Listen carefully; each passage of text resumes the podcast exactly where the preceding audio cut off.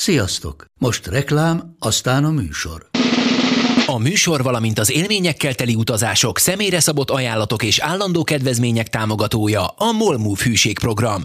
Nyisd meg a Molmove appot a profilodba belépve, add meg a Sport TV promóciós kódot, és tankolj Molevo és Evo Plus üzemanyagjainkból 15 forint per liter kedvezménnyel. Ne feledd, a Sport TV promókóddal most még jobban megéri Molmove tagnak lenni.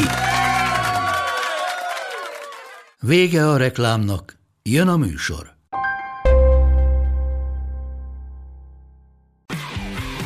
Gól! Ez 11-es volt, ha nem láttad te! Úristen, milyen becsúszás volt! Mi mindennel kapcsolatban lesen vagyunk. Ez a Sport TV és a Nemzeti Sport közös podcastjének újabb része.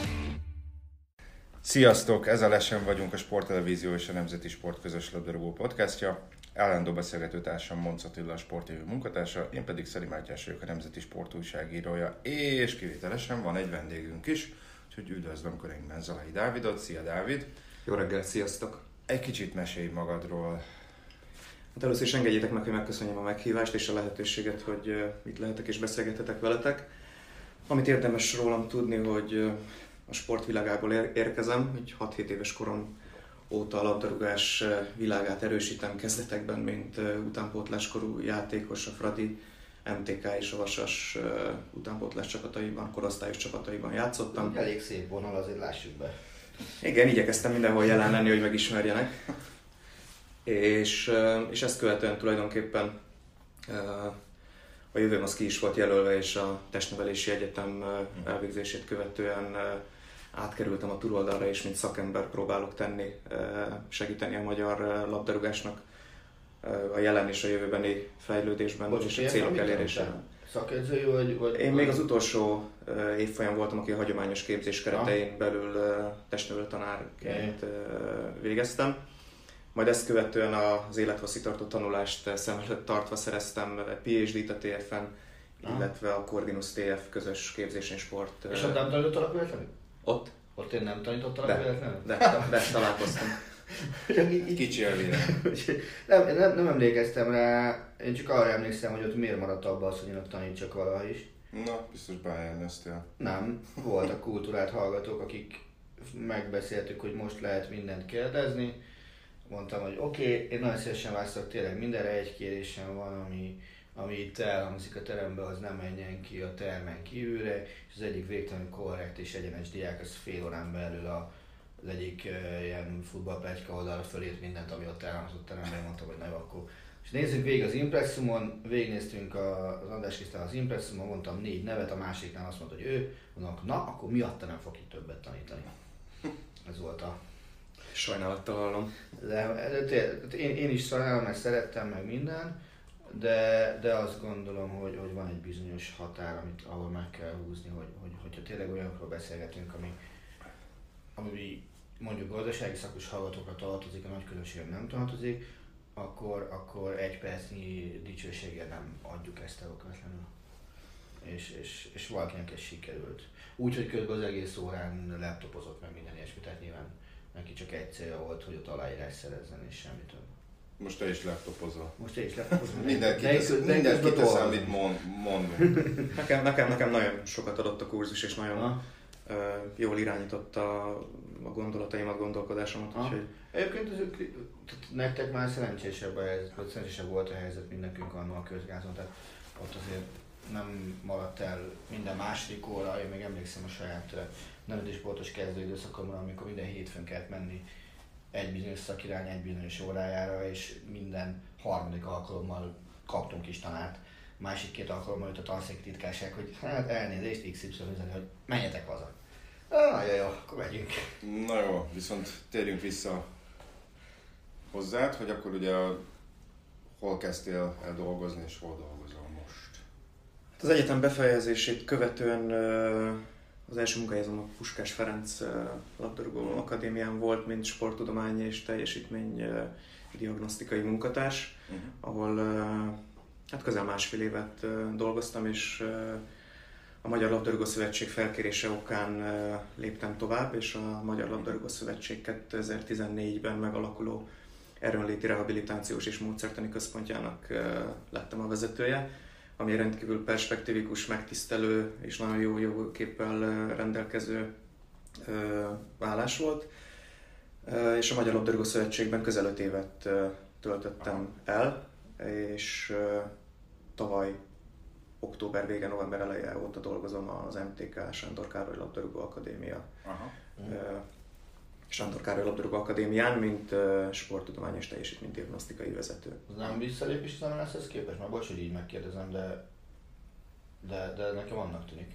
Vagy ez a kényszer hozta így, hogy erre kellett menni? Én abszolút nem tartom visszalépésnek. Én azt gondolom, hogy az ember 30-40 éves kora környékén keresni kell az új kihívásokat, 4-5-6 évente adott esetben egy új környezetben, új munkatársakkal, új perspektívát keresve folyamatosan kihívás elé kell saját magát állítania, és rendkívül sokat kaptam a Magyar Labdarúgó Szövetségben töltött 5 évtől, és szerettem volna kipróbálni magam a szövetségi munkán felül vagy túl egy olyan akadémiai környezetben, ami, ami, ami teljesen más, mint hogy az ember a szövetségben dolgozik.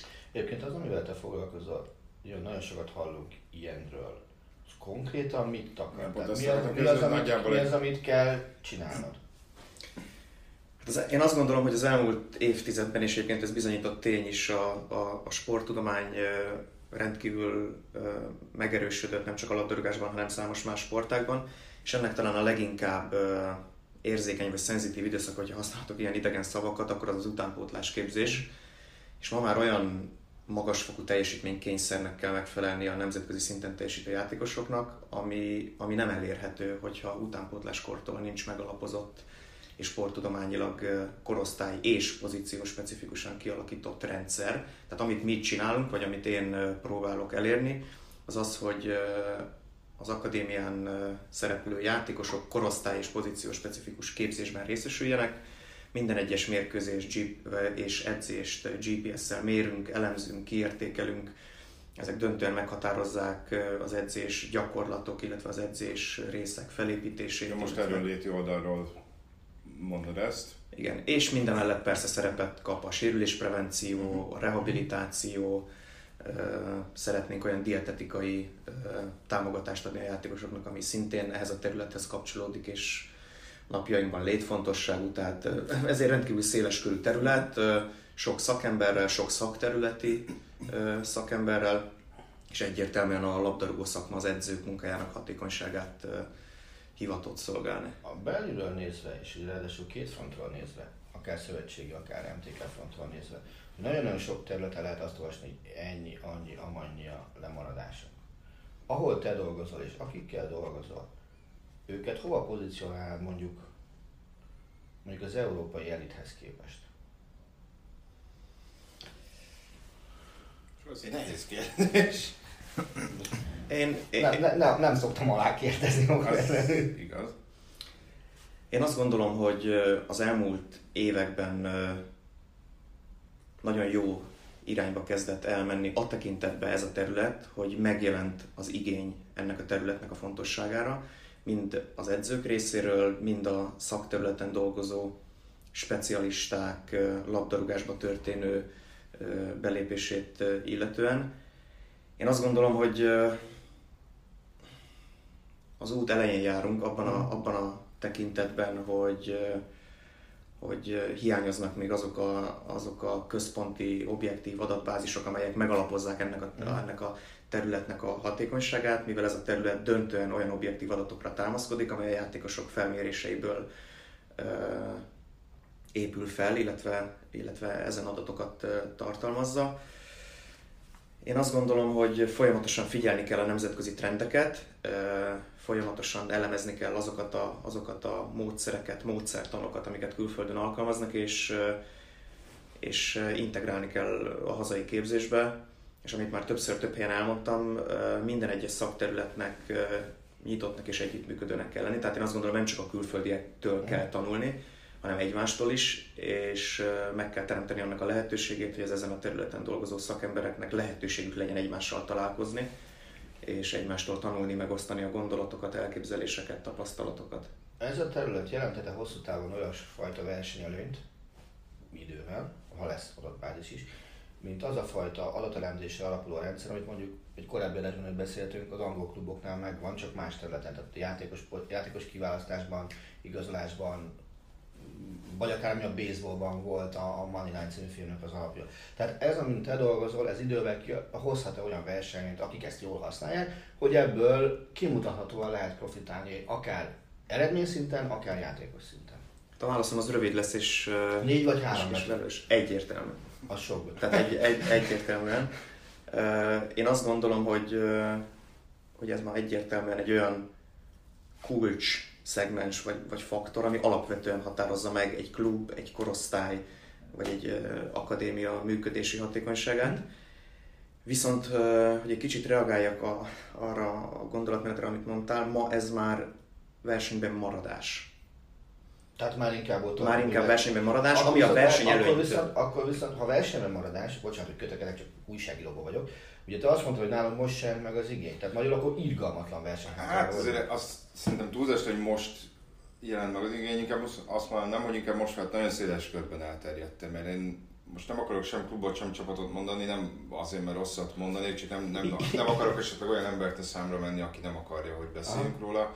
De én voltam olyan csapat környékén, ahol, ahol az ezzel a területtel foglalkozó szakember az, az nagyon komoly külföldi iskolákat mhm. végzett, megfordult. Külföldi de, de várj, hogy most nem ezt jutott, nem ezt jutott, hogy akik ezzel foglalkoznak, az a baj, hogy mindig általában nem azokkal van, akik ezzel foglalkoznak, hanem a piramisban fölött állókkal van, hogy elhiggyék, hogy igen, ez kell.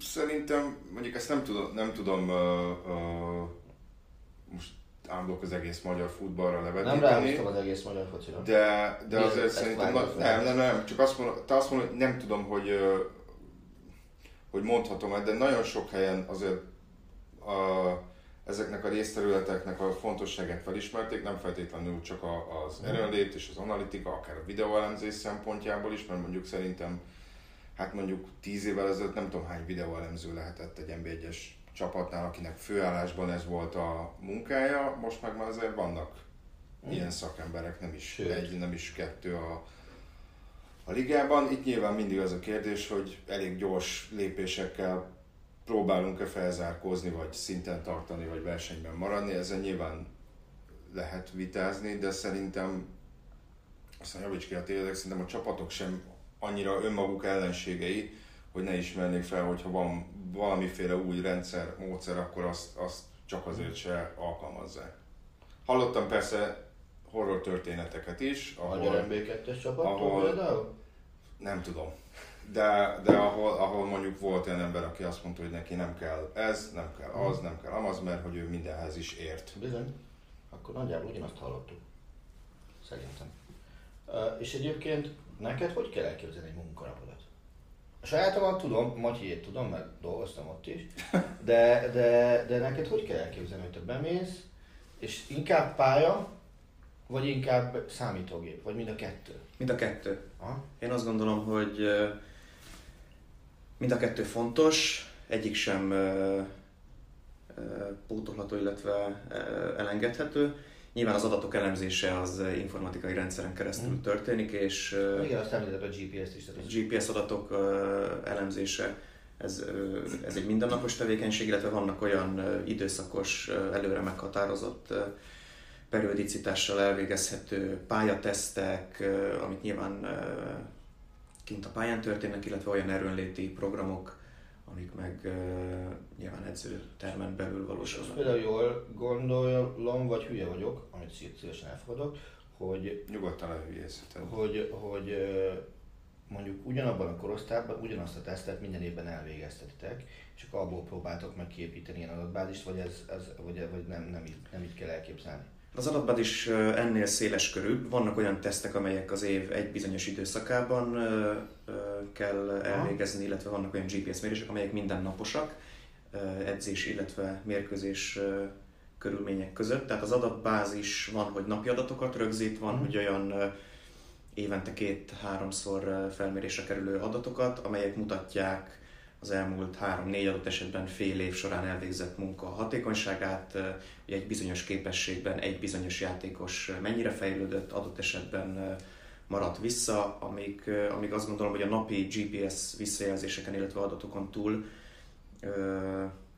nagyon széles körülön segítik adott esetben egy több hónapos munka hatékonyságát, és egy objektív visszajelzés nem csak az edzőnek, hanem a játékosnak is. Lehet-e olyat meghatározni nálatok? Bocsánat, csak én azt... Igen, azt akartam, bocsánat, azt akartam mondani, hogy ugye elvileg most már jó ideje a német futballról kellene beszélnünk, de még folytathatjuk ezt a témát, hogy nincs ellene, de ezt, ezt, ezt, mondtam neked, hogy én nyitott vagyok mindenre. Mi nehezen szoktunk előre tervezni, tehát ami, amit megbesz, megbeszélünk és ami az adásba kerül, az néha egyáltalán nem fedi szóval, egymást. Van-e nálatok olyan mert én bevallom őszintén, én baromra tudok hinni az ilyen adat, adat alapú dolgokban, meg a számokban.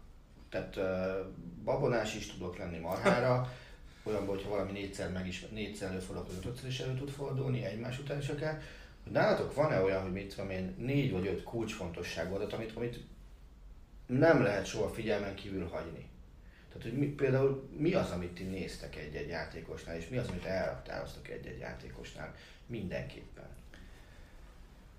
Ez napi szintű kommunikáció köztem, illetve a labdarúgó szakma az edzők, az edzők között.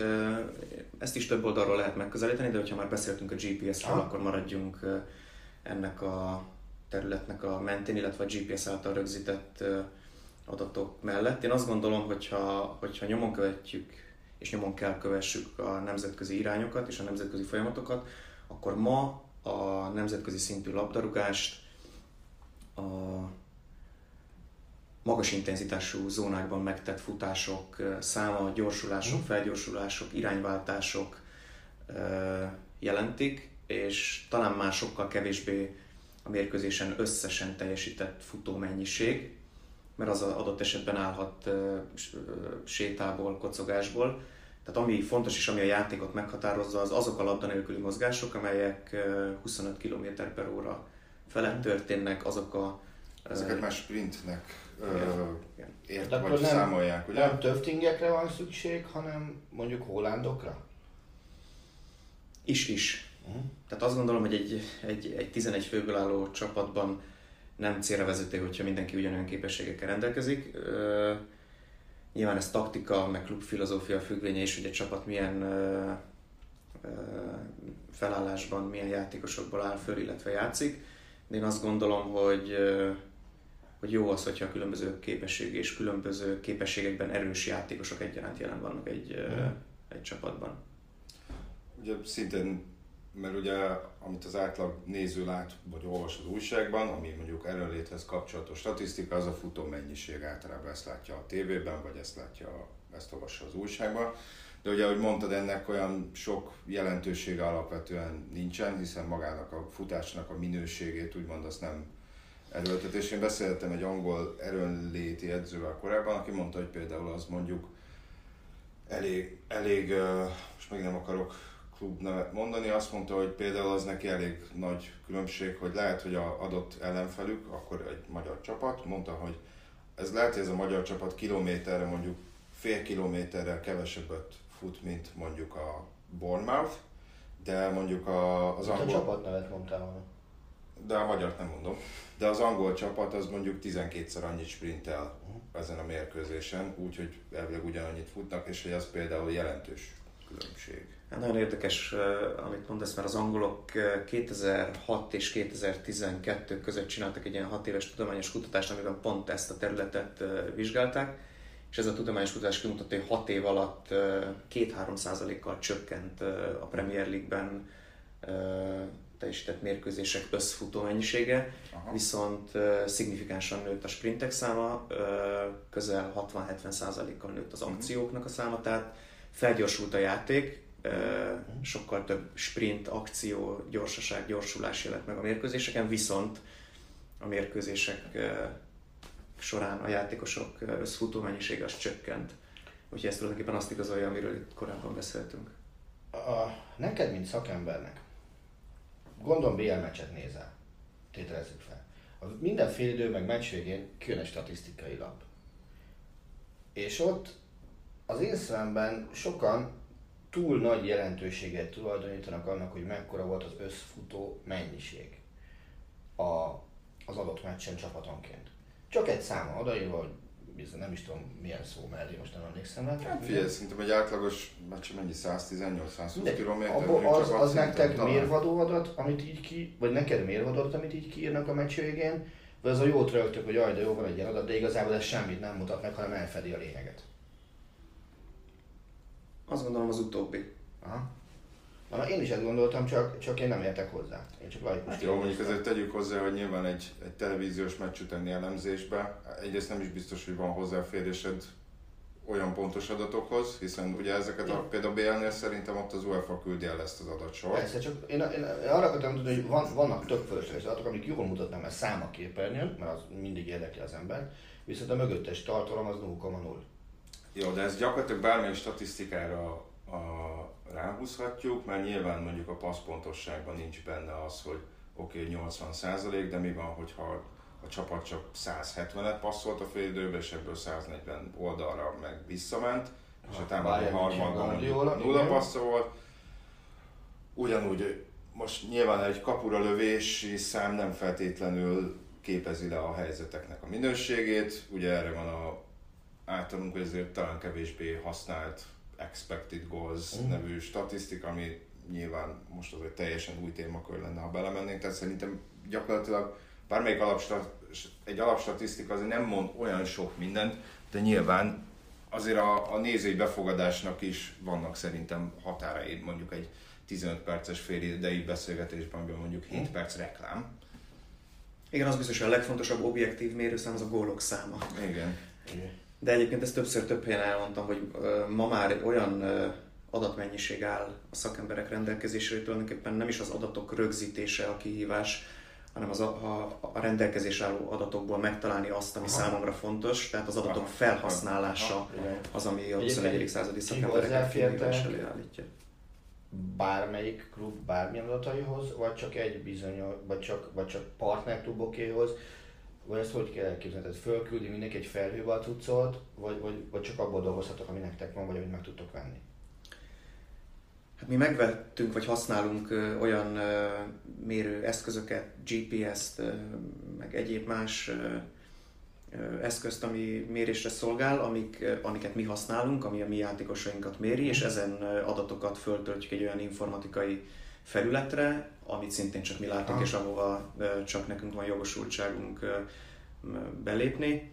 Tehát ezt egy belső rendszerben rögzítjük, de természetesen azokat az elérhető nemzetközi adatokat, amik hozzáférhetőek, nyilvánosak, azokat szintén elemezzük, és vetjük hozzá azokhoz az értékekhez, amiket mi klubban belül rögzítünk. Neked gondolom, hogy ha mondjuk játékosotok megy a válogatottba, akkor az MLS az adott játékos Természetesen a szövetség és, és, és, a klub között válogatott játékosok esetében folyamatos az információ áramlás. Uh, ugye jártál több tanulmányúton is, hogyha jól emlékszem. Igen, volt, volt szerencsém, igen, még a Magyar Labdarúgó Szövetségben dolgoztam, mm. és a szövetség támogatását élvezve volt lehetőségem közel négy öt hónapot Angliában eltölteni, és olyan klubok napi szintű működésébe belelátni, mint például a Manchester City, mm. Liverpool, Everton, Tottenham, mm. West Ham, Leicester City. Mm. Többek között egyébként ennek a hatására jelentkeztem a Corvinus TF képzésére, sportmenedzsment szakra, mert olyan szinten alakította át a gondolkodásomat, Aha. és rendkívül sokat kaptam tőle. Aha. Ugye például, ha jól tudom, nyilván ez egy teljesen más kategória, de például a Citynek azt hiszem 30 adott elemzője van. Ezt nekem az Instatnak az egyik vezetője mondta, még annó Oroszországban, és mondta, hogy ők igazából csak azt kérik, hogy minden adatot ömlesztenek rájuk, és akkor ez a 30 ember azt elemzi. Nyilván ekkora apparátusa itt Magyarországon egyik klubnak sincsen, de mondjuk mi volt az Angliában, amit te az ottani utánpótlásban láttál, és, és ami azt mondod, hogy itt nagyon könnyen vagy jól hasznosítható lenne itthon, akár egy klubnál, vagy akár úgy összességében, hogy, hogy volt, mik voltak azok, amik úgy felkeltették a figyelmedet? Hát egy kicsit tágabb megközelítésből válaszolnám meg ezt a kérdést, mert uh, ez a négy hónap ezt tulajdonképpen azzal a célral indult, hogy a saját szakterületemet érintő módszereket, rendszert megismerjem, elsajátítsam az új ismereteket, tapasztalatot szerezzek, illetve alakítsak ki olyan nemzetközi kapcsolatokat, amelyek a jövőben kamatoztathatóak lesznek.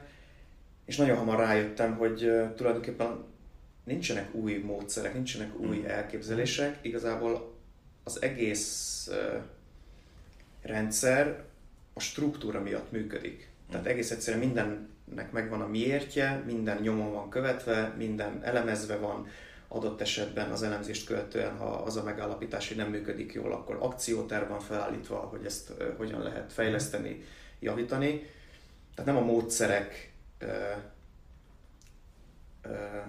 tehát nem a más módszerek miatt működik mhm. jól a rendszer, hanem mert rendszer van, és stratégia van, és struktúra van, és az akadémiák folyamatosan felügyelve vannak, tehát ugye ott nem az FA ellenőrzi az, a, az akadémiákat vagy a klubot, hanem a Premier League, mhm. mint önálló szervezet, akinek a gazdasági ereje miatt rendkívül befolyása van a, a, a klubokra, akadémiákra, és legyen szó Manchester City-ről, Liverpoolról, egész egyszerűen ugyanazoknak a követelményeknek meg kell felelni a kluboknak, ugyanolyan független audit munkacsoport által vannak kontrollálva, mint mondjuk a Leicester, tehát nincs attól, mert valakinek nagyobb gazdasági ereje van, nincs kivételezés.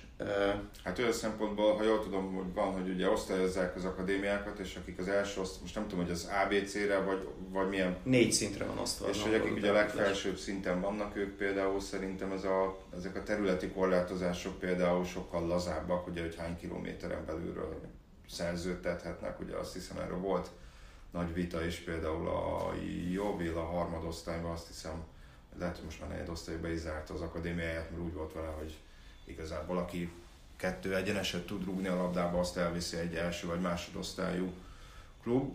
De igen, ahogy, ahogy mondtad, ez, ez, erről nem volt szó az adásban még, hogy ugye ott, ott gyakorlatilag független módon osztályozzák az akadémiát. És, és, és, és, és, hogy a rendszer azért működik jól, mert minden egyes szinten, ugye ezek a szintek differenciálva vannak, ez a négy szint, hogy az akadémia struktúra felépül, de minden egyes szinten meg van határozva az az általános érvényű követelményrendszer, aminek mindenkinek meg kell felelni. Aztán erre mindenki ráépítheti, vagy ezt kiegészítheti azokkal a, a, az egyéni elképzelésekkel, vagy klubra jellemző ideológiával, amivel ők rendelkeznek, de az optimumot, a, az általános érvényű elvárást mindenkinek az adott szintnek megfelelően teljesíteni kell. Aha. És mi van azzal, aki, az, aki nem tudja teljesíteni, az kikerül? Nem lejjebb viszik a... Aha.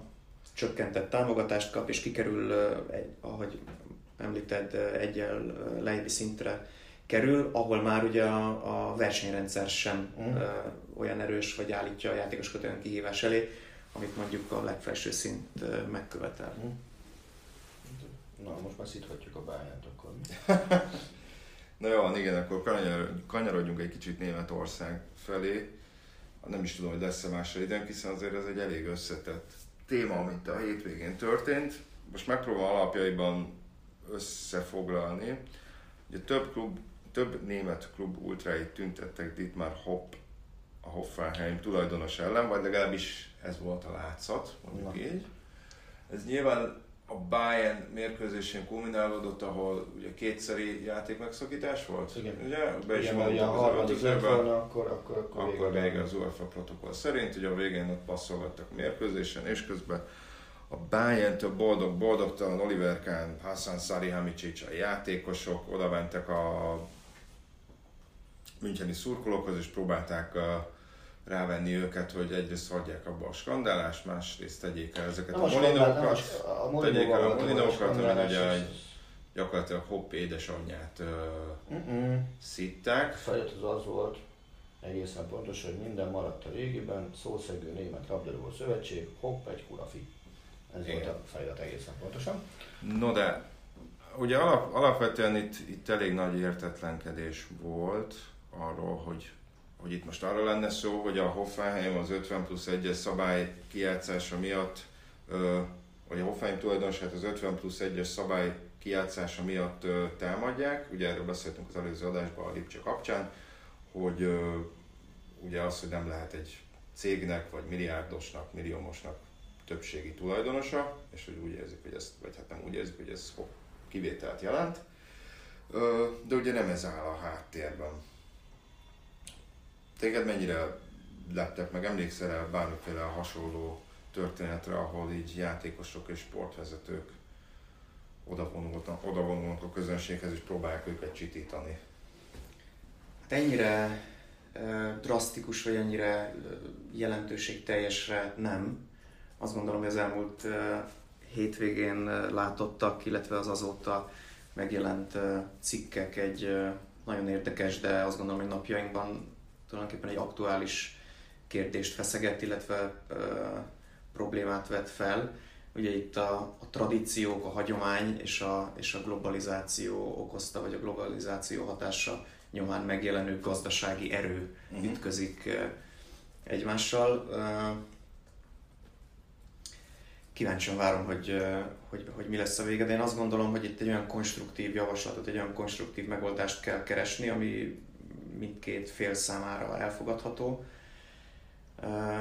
nehéz egyik oldal mellett letenni az embernek ebben az esetben szerintem a, a, a garas, meg kell találni annak a, annak a platformját, ahol, ahol, ahol ez a két érdek, ez a két szempont találkozhat, és, és konstruktív javaslatok mentén kereshet megoldást. Azt gondolom, hogy ez nem a stadion, uh-huh. és nem egy labdarúgó mérkőzés de mindkét félnek szerintem egy, egy ilyen helyzetben a 21. században nyitottnak kell lenni a, a, a, a másik fél elképzeléseire, és megtalálni egy olyan közös jó megoldást, amely mindkét felett elégedettséggel tölti el.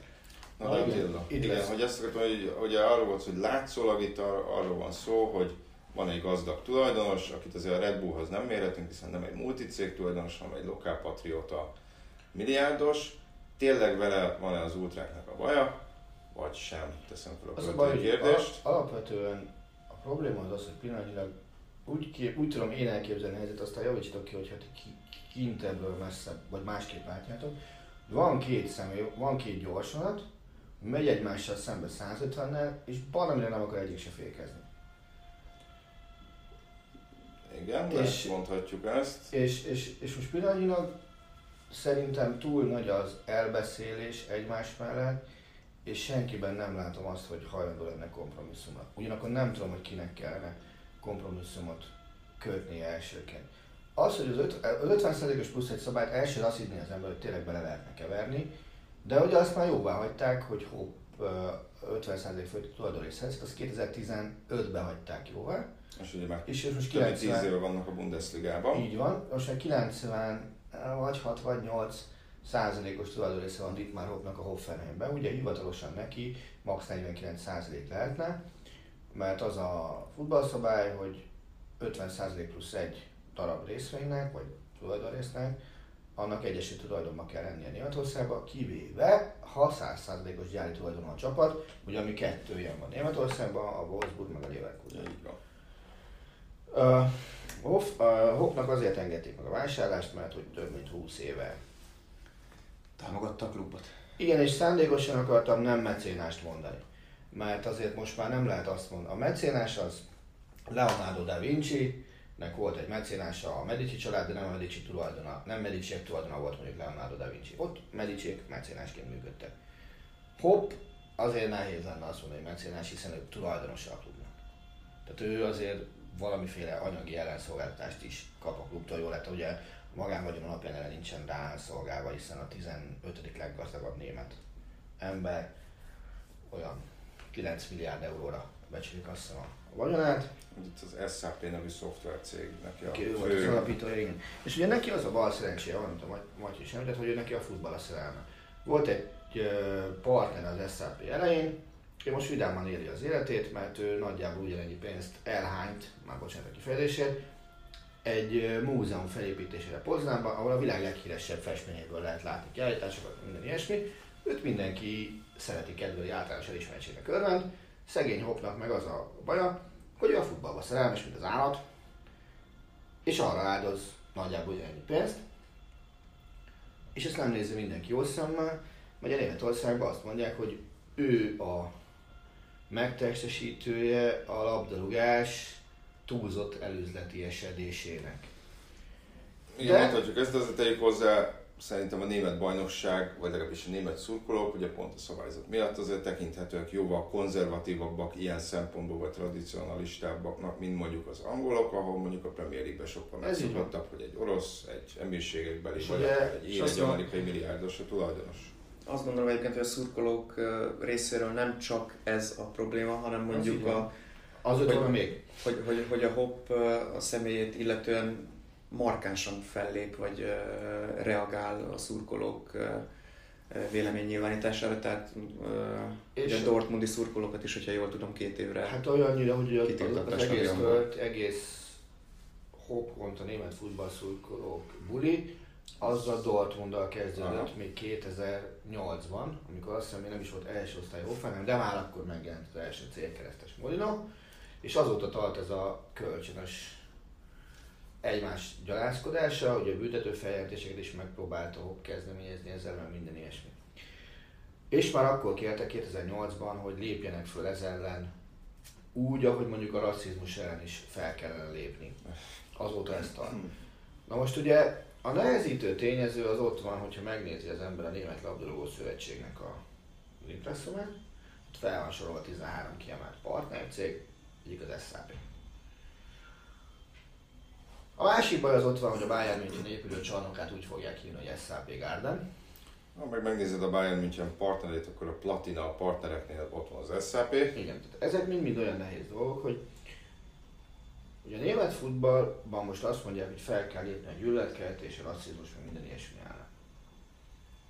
Nekem holnapra kell írni a Nemzeti Sportba egy cikket erről az egészről, és így elkezdtem utána olvasni dolgoknak. Február elején volt egy, hol is volt, Schalke Hertha, német kupa meccs.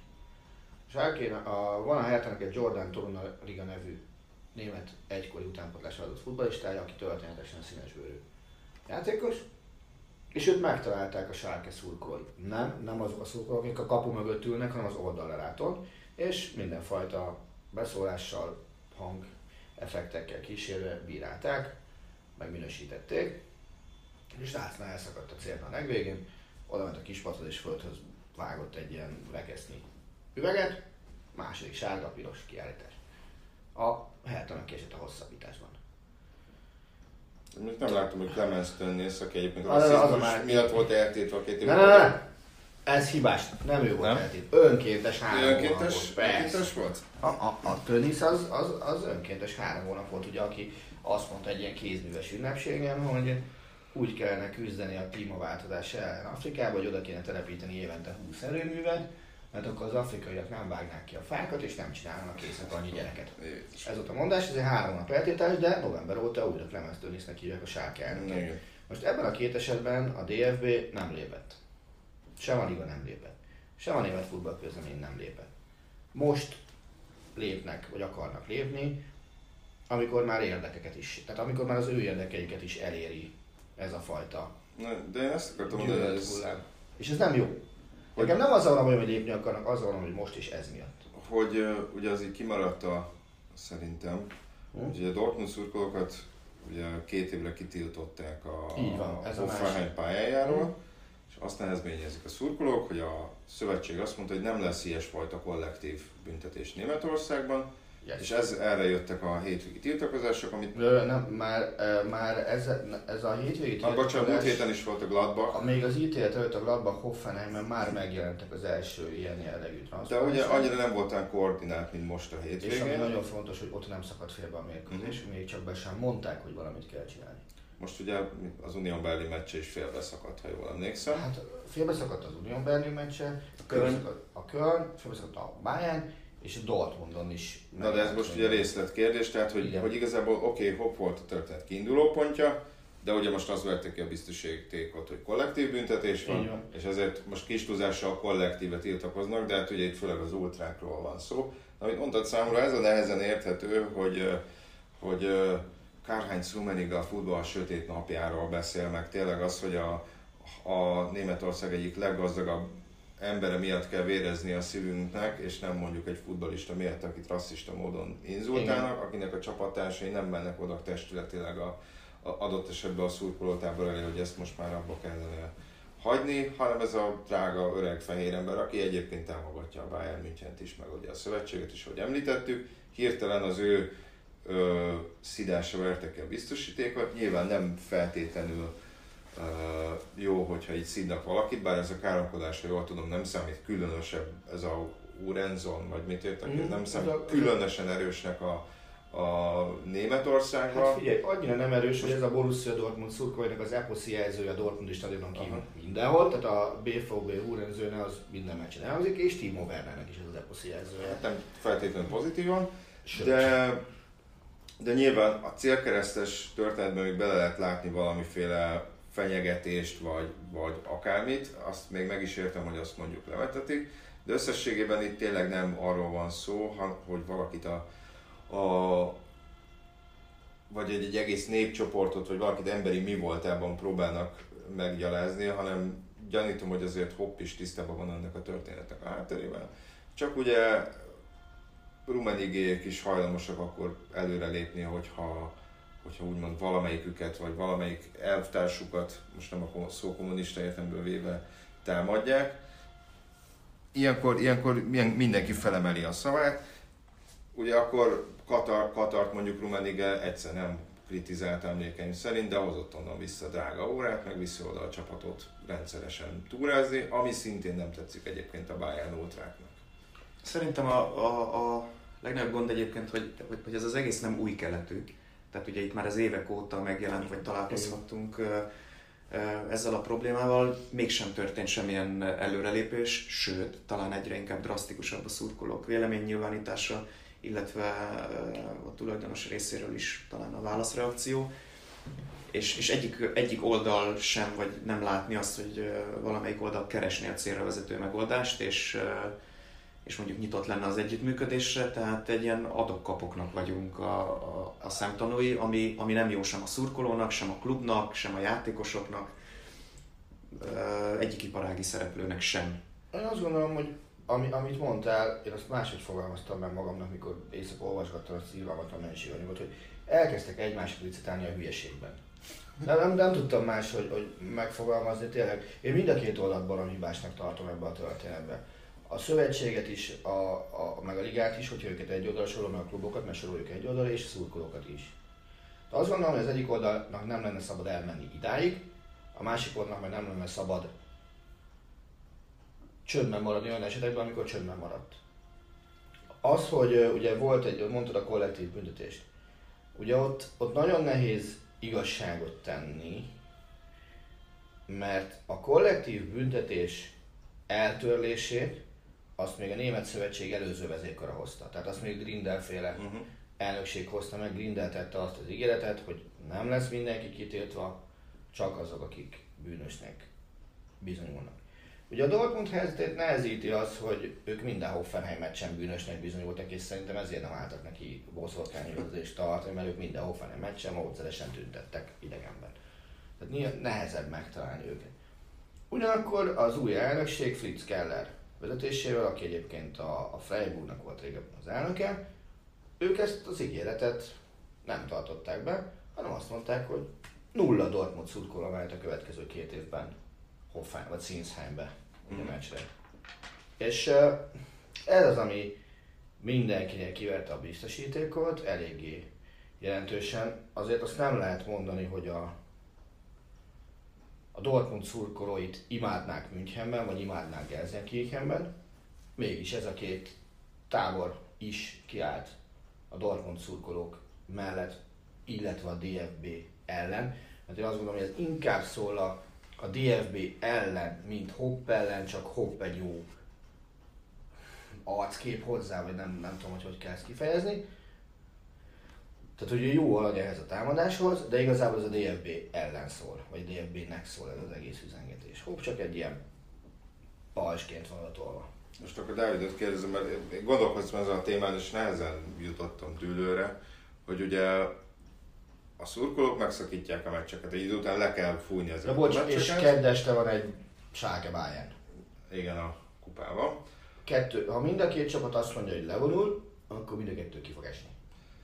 Hogy, ö, hogy nyilván a szurkoló valamilyen szinten a saját csapatával szúr ki ezzel. De hát mit tudnak tenni? Szerinted van bármiféle alternatív, vagy a szurkolók tegyenek valamit? Mert nekem nem jutott igazából eszembe, nyilván ez a leg, nem biztos, hogy ez a leghelyesebb módszer, de ez tűnt a leglátványosabbnak, hiszen mindenki azt nézte, hogy úristen, mi történik itt a Bayern meccsen. Hát ugye a szurkoló azzal, hogy egy mérkőzésre jegyet vált, azzal automatikusan elfogadja a stadionban felállított viselkedésbeli, Házi házi rendet viselkedésbeli elvárásokat. Tehát én azt gondolom, ahogy az előbb is említettem, hogy ennek a vélemény nyilván, az ilyesfokú vélemény nyilvánításnak nem a stadionban van a helye, több okból kifolyólag sem. De azt gondolom, hogy a klub részéről is lehet egy lépést tenni a szurkolók felé, megkérdezni őket egy adott problémáról, mérkőzésen kívül. Minden egyes klub kapcsolatban van a, a klub eh, törzs szurkolóival, vagy olyan szurkolói csoportokkal, akik erre, erre hivatottak. Én, én azt gondolom, hogy, hogy ma, tehát az egész világ nem csak a sport, egy olyan állandó változáson megy keresztül, ami, ami gördülékenyen csak akkor működtethető, hogyha, hogyha ha elfogadjuk a változás következményeit, illetve magát a változást, és toleránsak vagyunk a változással, de még egyszer mondom, ez, ez, ez mindkét fél részéről nyitott kapukat kell, hogy döngessen. Nem tudom, tényleg kíváncsian várom, hogy, hogy ennek mi lesz a vége, de én azt gondolom, hogy, hogy mindkét félnek nyitottnak kell lenni, és mindkét félnek keresni kell a közös jó megoldás eh, lehetőségét. Hát, hogy Attila mondott, hogy nem érzem én egyelőre egyik félben sem, hiszen klubvezetőségben azt érzem, hogy vegyétek meg a jegyet, szurkoljatok, kussoljatok. Ú, Nagyjából én is így, így vagyok. A vele. szurkolók részéről azt érzem, hogy Én azt gondolom, hogy a szurkolók sajnos azt olvasva a, a Német Szövetség elnöke először ment be a CDF stúdiójába szombat este, tehát a létező legjobb ütemben menni kellett. Ja, de akkor nem az volt, hogy ilyen SOS ment Nem, rá, nem, hanem nem, ez ez egy előre, puszta véletlen. puszta véletlen volt, hogy így jött Aha. így van. Nyilván az előre megbeszélt témák közül semmi nem került szóba körülbelül, hanem szóba került az, hogy was is das, Bayern München Hoffenheim, és ugye már ott elhangzott az, hogy a szurkolók ezzel a korábban kiharcolt jogaikat sodorják veszélybe. Ugye pillanatnyilag Németországban, azt nem tudom mennyire köztudott, de a bajnokikon engedélyezve van az állóhelyi lelátórészek. Csak a stadion egy részén, igen. Így van. Tehát ahol, ahol tehát mondjuk Kapologöz Münchenben Igen. a, az ügykurvében engedélyezve van, ugyanúgy Dortmundban is, ahol ugye a Gerbe Vandoz 20 ezer egybefüggő álló ember, meg minden ilyesmi. Ezeket most azt mondta Keller, hogy ezekkel a lépésekkel, meg pláne, hogyha folytatják, ezeket veszélybe sodorják. Veszélybe sodorják azt, hogy, hogy ott mennyi lesz a belépőjegy, és azt gondolom, hogy hosszú távon azt is veszély- veszélybe sodorják, hogy ők bemehetnek a meccsre. Tehát nekem van egy olyan félelmem, én jobban szeretek német meccsre járni, mint angol meccsre járni. Angol meccsre nagyon is voltam, azért voltam pár, de nem sokon. Ajánlom. Azon egyszerűen fogva, hogy, hogy nekem, nekem a futball hangulat az, az ink, nem az operett közönség, mint mondjuk Manchesterben van, hanem az, ami, ami mondjuk Dortmundban van, Münchenben van, meg ilyen helyeken van. És, és a, ha ezek a szurkolók így folytatják, és, és nem az lesz, hogy a párbeszédet keresi, amit te is mondtál, hogy párbeszédet keresik egymással a, szöve, a funkcionális rész szurkolói rész, hanem mindenki tovább folytatja a saját akcióit, és ezért csak retorziók jönnek, és akkor én arra még durvábbat válaszolok, és akkor én még durvábbat válaszolok, akkor hosszú távon az lesz, hogy ezek a, a szurkolók nem mehetnek be a stadionba, hanem jönnek az öldönyös nyakkendős emberek, és hangulatalanabbá válik az egész. Hát De az a, Más, mondja, hogy az a klubvezetőségnek csak jó, tehát amíg valaki fizet, az neki aztán mindegy, hogy öltönyös ember ül ott, vagy melegítős. Kérdés az, hogy ők mit szeretnének. Tehát, hogy ők hangot is akarnak, vagy csak... De ez nem zsarolás szerintetek, hogy azt mondja, hogy fú, gyerekek, hát hogyha nem fogjátok be, akkor drágább le- lesznek a jegyárak, egyrészt. Másrészt nyilván az ultrák azért egy kisebb szeletét je- jelentik a szurkoló tábornak, mondjuk mennyi, nem tudom mennyi lehet, 50 ezer, 5 ezer. Hát ez csak két szurkoló csoport Münchenben, és a többiek azok nem értenek egyet alapvetően. Tehát ezzel, ezzel A azért jól, sikérje és azt, azt akartam, hogy ezzel jól kettő. éket is lehet venni a klubon belül szurkoló csoportok közé is. Persze. akár. De én- én- Az a baj, ez tipikusan az, amikor, amikor szép lesz, de okos nem. nem, nem, tényleg nem tudom, hogy mifelé, mifelé fog ez elindulni. Láttuk már erre példát 11 éve Magyarországon is, volt, voltak ilyen szemállások, most is van olyan klub, ahol a szurkolók meg a vezetőség szemben áll egymással, ott esetleg nem fociztál még, de még focizhatsz, éppenséggel fővárosi klubnál, de, de nem tudom, hogy ez hol vezet, és nem, az a baj, hogy azt, azt nem látom, hogy, hogy, hogy mi a cél, azt meg nem fogja elfogadni a másik oldal, hogy miért most. Meg szerintem Angliában ez más, ott szerintem azért vastagabb az arcbőre a tulajdonosoknak, legalábbis a többségnek. Ugye nagyon fontos, hogy ott vannak klasszikus a tulajdonosok, ugye? A, a többségnek. És ott egyrészt vagy túlteszik magukat ezen, vagy hogy olyat csinál, mint történt a West Hamnél, hogy az egyik ilyen zászlótartó emberen volt valami póló, ami hm. a tulajdonosok ellen szólt, és aztán kitiltották az embert, nem tudom, egy évre, két évre, akkor annak olyan visszhangja lett, hogy utána a klub mondta, hogy ja, hogy itt van félreértés volt, nem egy évre tiltottuk ki, csak két mérkőzésre, és járhat, járhat meccsre. Szerintem Angliát ide ebből a szempontból azért nem szerencsés keverni, mert, mert más a... Más a szurkolói kultúra. Nem, nem a szurkolói is, kultúra is, de meg alapvetően a, klub struktúra is. Ez.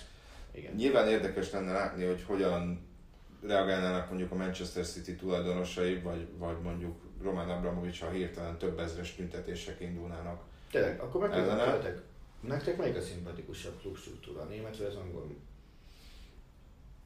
Hát, szerintem,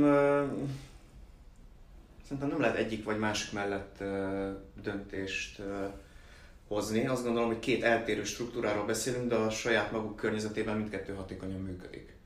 Tehát az egyik, mint ahogy itt az előzőkben is említettük, ez az 50 plusz 1-es szabály, amely a hagyományokra, a tradíciókra és az értékekre támaszkodik vagy épül, illetve ezzel próbálja megvédeni a, a klub struktúrát és az anyagi kiszolgáltatottságot, ellenben az angoloknál, akiknek a célja nyilván a, a világ legjobb bajnokságának a, a megteremtése, illetve előállítása, a, a horribilis tévés jogdíjaknak a bevétele, amiknek okán a világ legjobb játékosait meg tudják vásárolni, aminek az okán nyilván az elmúlt években a válogatott nem volt sikeres, mert külföldi játékosokkal volt felpumpálva az egész rendszer. A németek egy másik irányt választottak. Szerintem mindkettő hatékony, mert mondjuk a német válogatott az elmúlt évtizedben, évtizedben sokkal sikeresebb volt, mint az angol. 66-tól igaz. Tehát körülbelül azért onnantól nagyjából ezt lehet mondani. Hát ugye, hogyha belegondolok... Ki ne talált, hogy nem? Má, nem, nem, most a kérdésre gondolkoztam, hogy Angliában nyilván sok klubnál benne van ez az állandó messiás várás. Szar, szar a helyzet, bárcsak jönne valaki keletről vagy nyugatról, és akkor Az angolokra gondolsz, nem? Igen, önteni belénk a pénzt, ami szerintem egy elég egészségtelen dolog, hiszen azért a német klubokra nagy általásokban le, azt lehet mondani, hogy megállnak a saját lábukon, és nem feltétlenül egy embernek a pillanatnyi szeszélyein múlik a klubnak a jövője, ami nyilván egy ilyesfajta tulajdonosi rendszerben, ami Angliában van, ez sajnos benne van. Teszem hozzá, a pénzügyi fair szabályzatnak talán ez az egyik pozitív hozadéka. Most tegyük félre azt, hogy kik hogyan próbálja ezt kijátszani, hogy ugye ezt is próbálja megakadályozni a pénzügyi fair szabályzat azzal, hogy ne legyen túlzottan függő egy csapat pénzügyileg a tulajdonosától, ez, hogy, tehát, hogyha úgy dönt, akkor ne legyen ö, teljes összeomlás. És ezzel a bevétel kiadás ugye folyamatos egyensúlyban. Ezzel kapcsolatban egy tök érdekes dologra bukantam, amikor a Hop történetet olvasgattam, meg függőség nem függőség. Tehát hiába ki, ki, több mint 90%-os tulajdonrésze van Dietmar Hopnak a klubban, gyakorlatilag a klub most már az ő pénzétől függetlenül tud működni. Ja, a Chelsea is mert ha, ha, ha, csak, ha csak azt nézzük, az elmúlt három évben a Hoffenheim 100 millió eurót költött játékosokra, 177 millió a bevétele uh-huh. átigazásokból. Tehát 77 millió plusz van csak a transferdíjakból. Ugyanebben az időszakban a Bayern München csak nem háromszor annyit költött, és kicsivel kevesebbet vett be a transferpiacon. Igen, csak én azt akartam, hogy, hogy nyilván azt, Tehát, mi kívül, ezt, inkább ezt kívülről látjuk Németországot és Angliát is. Ugye a Hoppot, ugye azt mondják, hogy megvásárolta a sikert. De itt már nem a játékosokra költött sohasem. Tehát a sztárjátékost a Hoffen nem, nem vett. Hanem az utánpótlásba tolt bele irgalmatlan pénzt az infrastruktúrába. Más, másban nem. De azt mondom, hogy hát egyrészt ugye vannak uh, kívülről sokkal másabb a megítélése. Nyilván Angliában senki fel nem húzná a szemöldökét ezen, hogyha ugyanerre a történetre. Anglián és Németországon kívül számunkra szerintem a Hoffenheim vagy a Red Bull nevezhetjük őket plastik kluboknak, de az üzletpolitikájukat elnézve szintén akkor sem említhető egy lapon a chelsea vagy a Manchester City-vel, mert itt nem arról van szó, hogy két kézzel öntjük bele a pénzt a klubba, és az a cél, hogy a világ 10-15 legdrágább játékosa nálunk legyen. De nyilván Németországon belül ez viszonylag újszerűnek hat, és a tradíciók... Kal szembe megy. Kal szembe megy. Tehát nyilván az országon belülről sokkal erősebb a reakció, miközben is látom, hogy akkor beszéltünk a Lipcséről, sok olyan hozzászólónk volt nekünk is, aki azt mondta, hogy hát jó, de hát és? Tehát, hogy itt nem arról van szó, hogy lerabolják az összes német klubot és meg a világot, és mindenkinek tízszer akkor a fizetést ajánlanak, mert ez sem a, sem a Leipzig, sem a Hoffenheim Igen. esetében ez nem állja meg a, szóval, a helyét. Kívülről baromi. Amellett, bocsánat, hogy ugye nevezhetjük Hoppot lokálpatriótának, Angliában is nagyon szerették az ilyen tulajdonosokat, például... A Reddingnek volt ilyen, nem? A Reddingnek volt a, Black, a Blackburn-nek, akik ugyan bajnokok is lettek, csak ott ugye majdnem aztán csődbe is ment a klub később, uh-huh. mert, mert nagyon túlpumpálták pénzzel. Tehát adott esetben még a szurkolókat még közelebb is hozhatná a klubhoz, hogyha egy helyi ember, a helyi ember önt, önti a saját pénzét. Egyébként mit tudom én, Mike Ashley is szerintem Newcastle-i kötődés a Newcastle tulajdonosa, őt mondjuk nem kifejezetten szeretik Angliában, ez más kérdés. Ti ilyen előzmények után milyen reakciót vártok akkor, amikor, hát nem tudom, hogy idén vagy jövőre, de átadják a Dietrich Matesic Red Bull tulaj által Münchenben felépített SAB Gardere keresztes sportcsarnokot, ami a Bayern München kosárcsapatának lesz az otthona.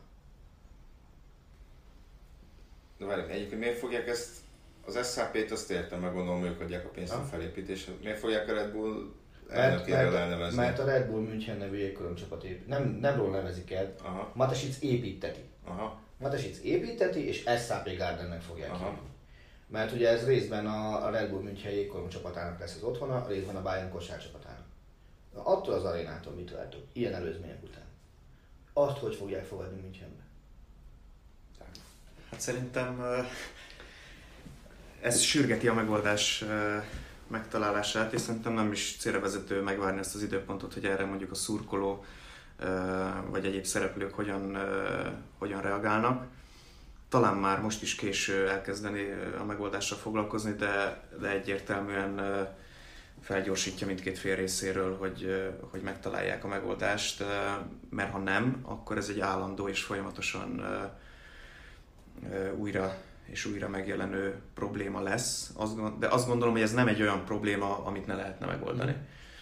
Tehát el kell fogadni, az, el kell fogadni a, a tulajdonosot. nem lesz egy tolvonással megoldás. Abba biztos vagyok, mert, mert, mert talán mindkét fél részéről az eddig mutatott magatartás is azt tanúsítja, hogy, hogy itt azért mindenki szereti fitoktatni az erejét. Mm de azt gondolom, hogy egy tulajdonosnak is el kell fogadnia a több évtizede fennálló és, és, és a Bundesligában jelenlevő hagyományokat, értékeket, tradíciókat. Tehát, hogyha én egy, egy iparágban szereplő akarok lenni, és egy klubot szeretnék működtetni, akkor el kell fogadnom, hogy ebben a környezetben milyen értékek mentén, milyen feltételeknek kell megfelelnem, de ugyanúgy a tradíciókat és az értékekkel rendelkező közegnek is nyitottnak kell lenni arra, hogy hogy 2020-ban vannak olyan gazdasági szereplők, akik olyan gazdasági erővel bírnak, ami adott esetben nyitottságra kell minket is ösztönöznie, hogy, hogy, hogy tehát a változás elkerülhetetlen, de az, hogy, hogy fejlődjünk és jobb, jobb, jobbakká váljunk, mm.